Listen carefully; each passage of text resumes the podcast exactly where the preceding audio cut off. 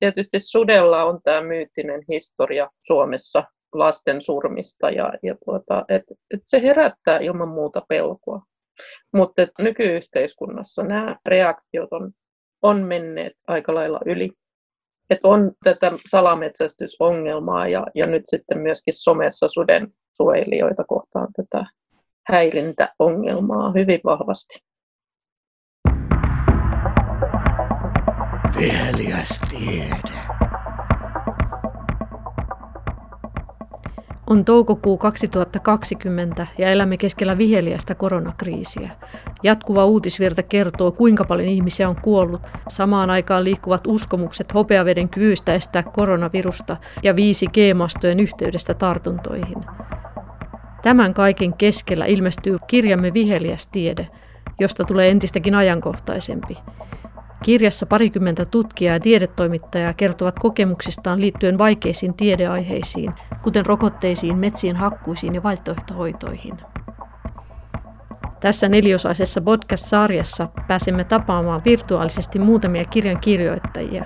Lupattelemme kirjan teemoista ja tietysti skoolaamme kirjan julkistamisen kunniaksi. Minä olen Mari Heikkilä. Tässä neljännessä osassa haastateltavana on biologi, vapaa toimittaja Marjatta Sihvonen, joka kertoo kirjassa siitä, miten somen saalistajat iskivät haastateltavaan. Marraskuussa 2018 Yle TV 1 Flinkkilä et Tastula keskusteluohjelmassa haastateltavana olivat susien tutkijat Katja ja Seppo Ronkainen. Tämän jälkeen heidän perheensä kimppuun hyökättiin somessa. Tapauksesta on seurannut rikostutkinta. Marjatta Sihvonen kertoo lisää oma kontakti Katja Ronkaiseen alkoi sillä tavalla, että, että osallistuin Ylen lyhytdokumenttikilpailuun, radiodokumenttikilpailuun siten, että, että tein Katjasta pienen ohjelman. Tiesin, että hän, hänellä on hyvin läheinen suhde Vieremän susiin ja käytiin hänen kanssaan maastossa. Hän kertoo, kertoo tällaisesta susisuvusta, joka on asunut siinä hänen, hänen elinympäristössään hyvin pitkään ja tämä susisuku oli sellainen, että se hyvin, hyvin tarkasti vältteli ihmistä. Mutta sitten kuitenkin siinä näitä tuttuja susia niin joutui tämän niin sanotun kannanhoidollisen metsästyksen kohteeksi, vaikka voisi ajatella, että, että nimenomaan tällaiset, jotka yksilöt ja suvut, jotka ihmistä välttelee, niin ne säästettäisiin, että, että hän koki tällaisen menetyksen siinä. Ja tuota, sitten kun he, Katja yhdessä miehensä kanssa osallistui tähän Maarit Tastulan tekemään ohjelmaan, niin silloin tällainen somen viha vyöry kohdistui heidän omaan perheeseen ja lapsiin.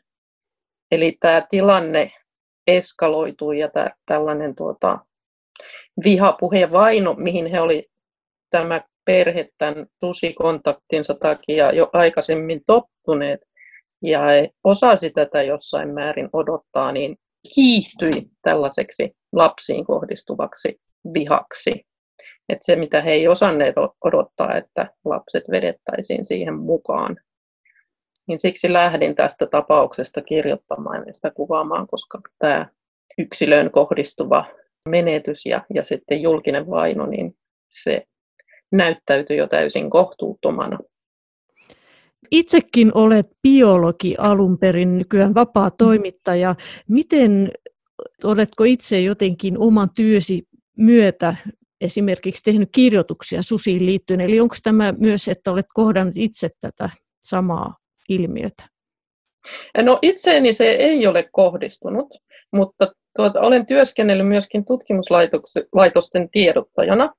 Ja siellä kohdannut tällaisia tilanteita, että tutkijat, jos ala hiukankin liippaa läheltä suurpetotutkimusta tai, tai on sitä, niin he joutuu hyvin omakohtaisesti tekemään tämän päätöksen, että kuinka paljon puhuvat tutkimuksesta julkisuudessa vai puhuvatko ollenkaan. Ja esimerkiksi Suomessa työskentelevät ulkomaalaiset tutkijat niin hyvin herkästi tekevät sen päätöksen, että eivät sitten Suomen medialle puhu omasta suurpetotutkimuksestaan, koska siihen liittyy näitä riskejä.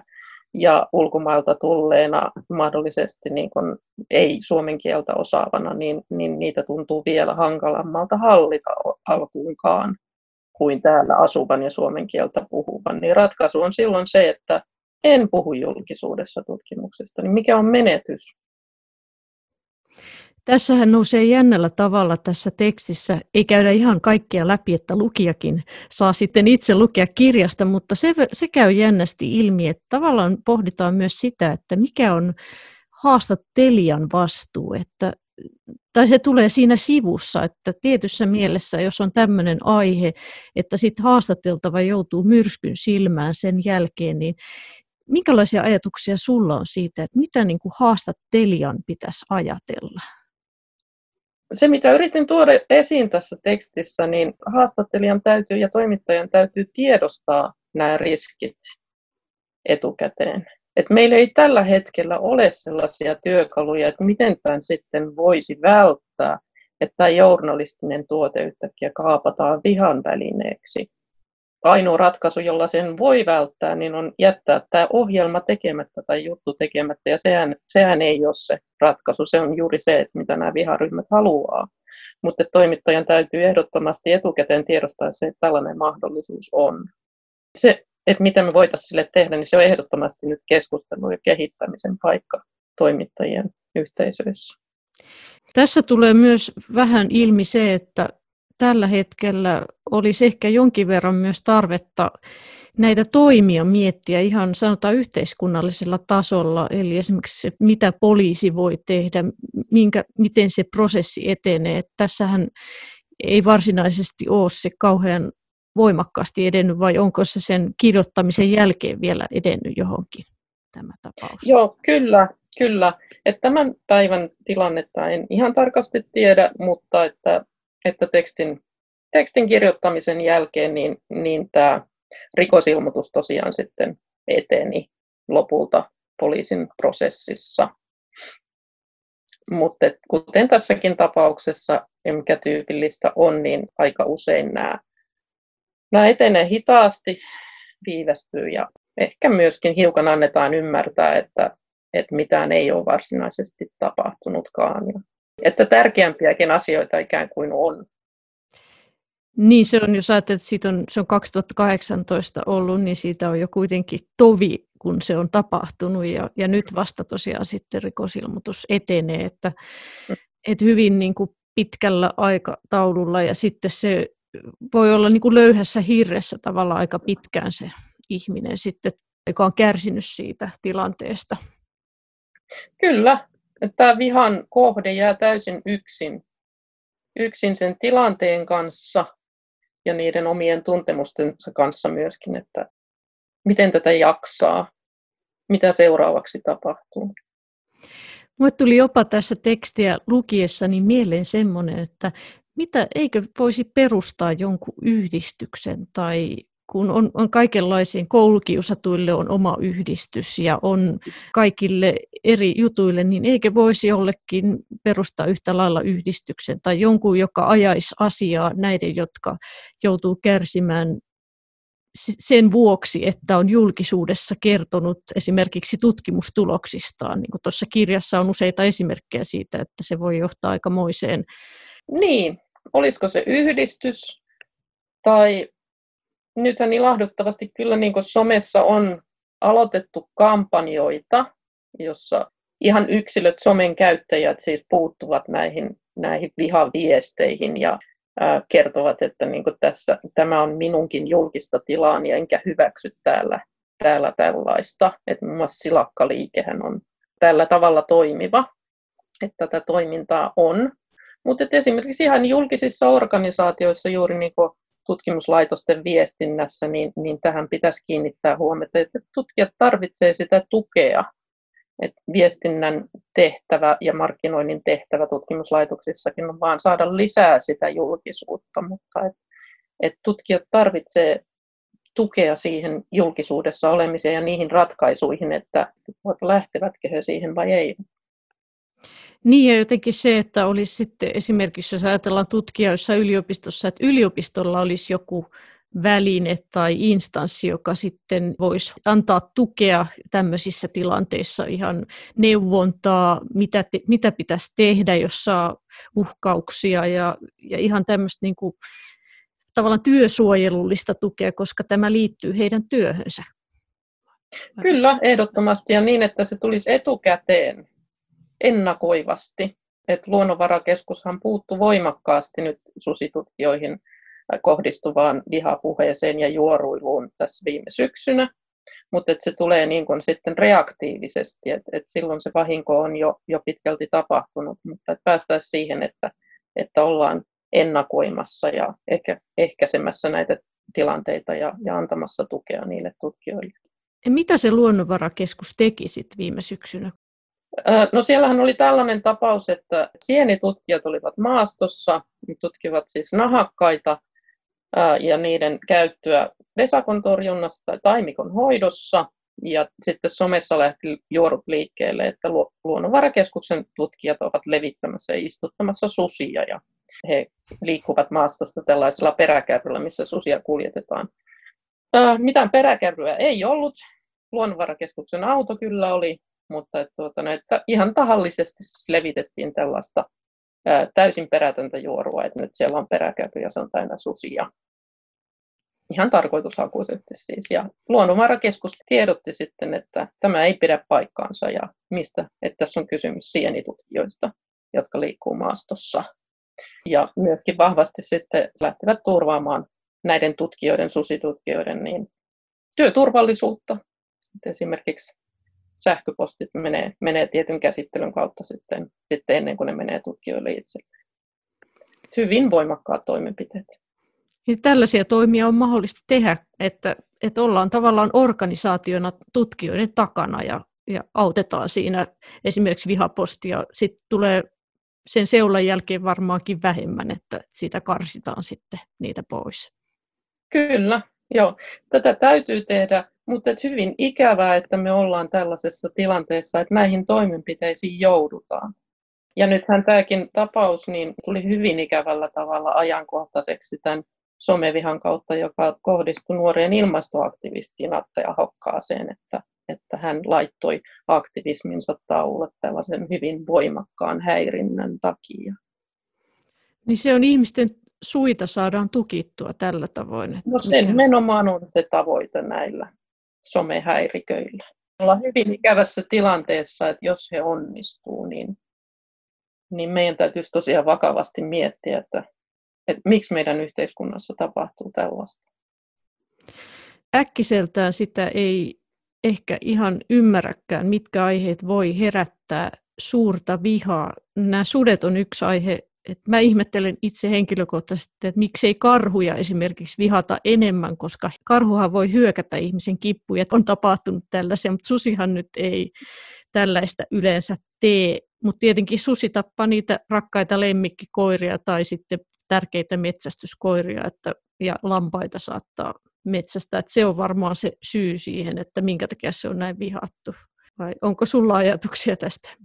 No tämä on hirveän hämmentävää et, et toisaalta niin, niin pelko on hyvin inhimillistä, mutta ajattelisin samoin, että jos, jos liikun maastossa, niin se karhu on se, ehkä se isompi riski. Mutta nämä riskit molempien suurpetojen kohdalla niin kun on kuitenkin äärettömän pienet. Mutta kuten tässä niin koronakeskustelussakin on tullut monta kertaa esiin, että meidän on hirveän vaikea käsittää ja suhteuttaa niitä, niitä riskejä omassa päässämme, että mitä ne oikeastaan sitten merkitsee, ja niin ne saattaa sitten kasvaa suhteettomasti. Niin ja jotenkin se, että ei äkkiseltään, eihän sitäkään voi ymmärtää, miksi joku pelkää 5G-mastoja ja niitä sytytetään palamaan. Et mist, miten voi, sille voi tulee lähinnä naureskeltua, mutta eihän se ole mikään naurun asia sinänsä. Että joku pelkää oikeasti niin paljon. Kyllä, se, se ei ole naurun asia. Ja siis on niitä, jotka pelkää. Mutta että tosiaan se ikävä puoli siinä on se, että, että on myöskin niitä tahoja, jotka lietsoo tätä pelkoa ja vihaa aivan tarkoituksellisesti ja käyttää hyväksi sitä ihmisten pelkoa. Oletko itse joutunut vapaana toimittajana, biologina tai, tai aiemmin tiedottajana, niin oletko joutunut itse joidenkin asioiden kohdalla semmoisen viharyöppyyn tai johonkin vastaavaan? Ää, ei oikeastaan ole, siis varsinaista viharyöppyä onneksi, niin en ole kohdannut, että on, on saanut pysyä hyvin rauhassa. Ää, joskus kauan sitten niin maastotyökeikalla autoni konepellille oli jätetty kiväärin luoti, joka osoitti siihen kuskin penkille. Mitä muuten teit silloin sitten? Oliko siinä joku selvä syy, minkä takia tämä luoti tuli? Tein liito-oravakartoituksia. Tällainen viaton pieni eläin, joka sattuu nyt joutumaan poliittiseen myrskyn silmään ja silloin siihen kohdistuu vahvoja tunteita. Et ei tuntunut kivalta ja sen tunnistan, että, että tällainen niin kuin vihaliikehdintä, niin se liikkuu niin kuin hyvin lähellä ja se on oikeastaan vain niin ajan ja sattuman kysymys, milloin, milloin tällaisen myrskyn silmään saattaisi joutua itse. Et eihän sinne kukaan hakeudu tahallaan tai tarkoituksella. Se on aika sattumaparaista. Miten näet sen tilanteen esimerkiksi tässä susikeskustelussa, joka tosiaan joissain ihmisissä herättää hyvin paljon, sudet herättää hyvin paljon negatiivisia tunteita ja pelkoa, niin onko mitään mahdollisuutta käydä sitä keskustelua ilman, että tulee sitä vihaa ilmi? Vai onko se vaan niin, että kun on riittävästi sitä pelkoa ja vihaa, niin sitten se joka tapauksessa puhutaan mitä tahansa, niin neutraalisti mitä tahansa, niin se herää? No tällä hetkellä valitettavasti näyttää siltä, että se susikeskustelu on edelleen hyvin tulehtunutta ja tulee olemaan sitä lähitulevaisuudessa aika pitkään. Että se, mikä sen muuttaa, niin, niin on ehkä se sukupolven vaihdos sitten tulevaisuudessa.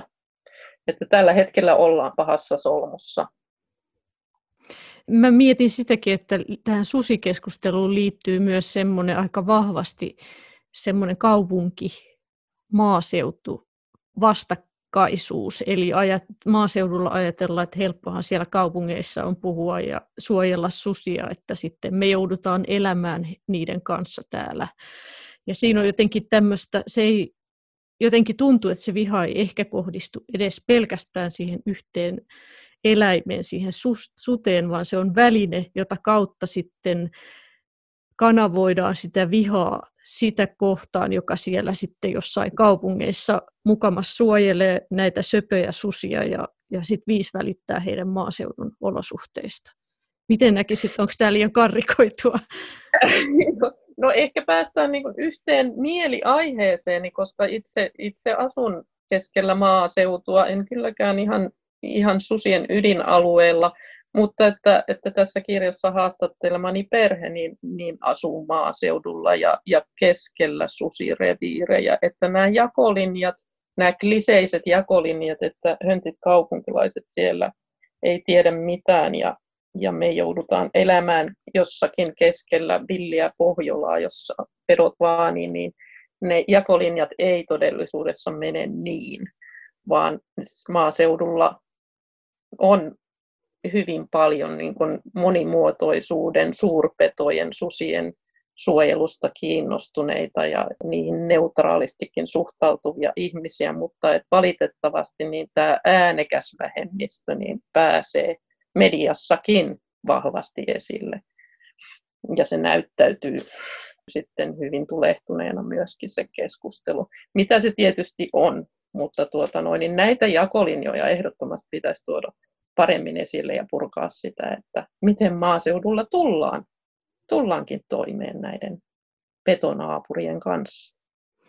Niin ja sitten tässä saattaa olla vähän semmoista tahallistakin, että halutaan korostaa vielä sitä maaseudun ja kaupungin eroa. Tavallaan sekin on semmoista tietoista mustavalkoistamista.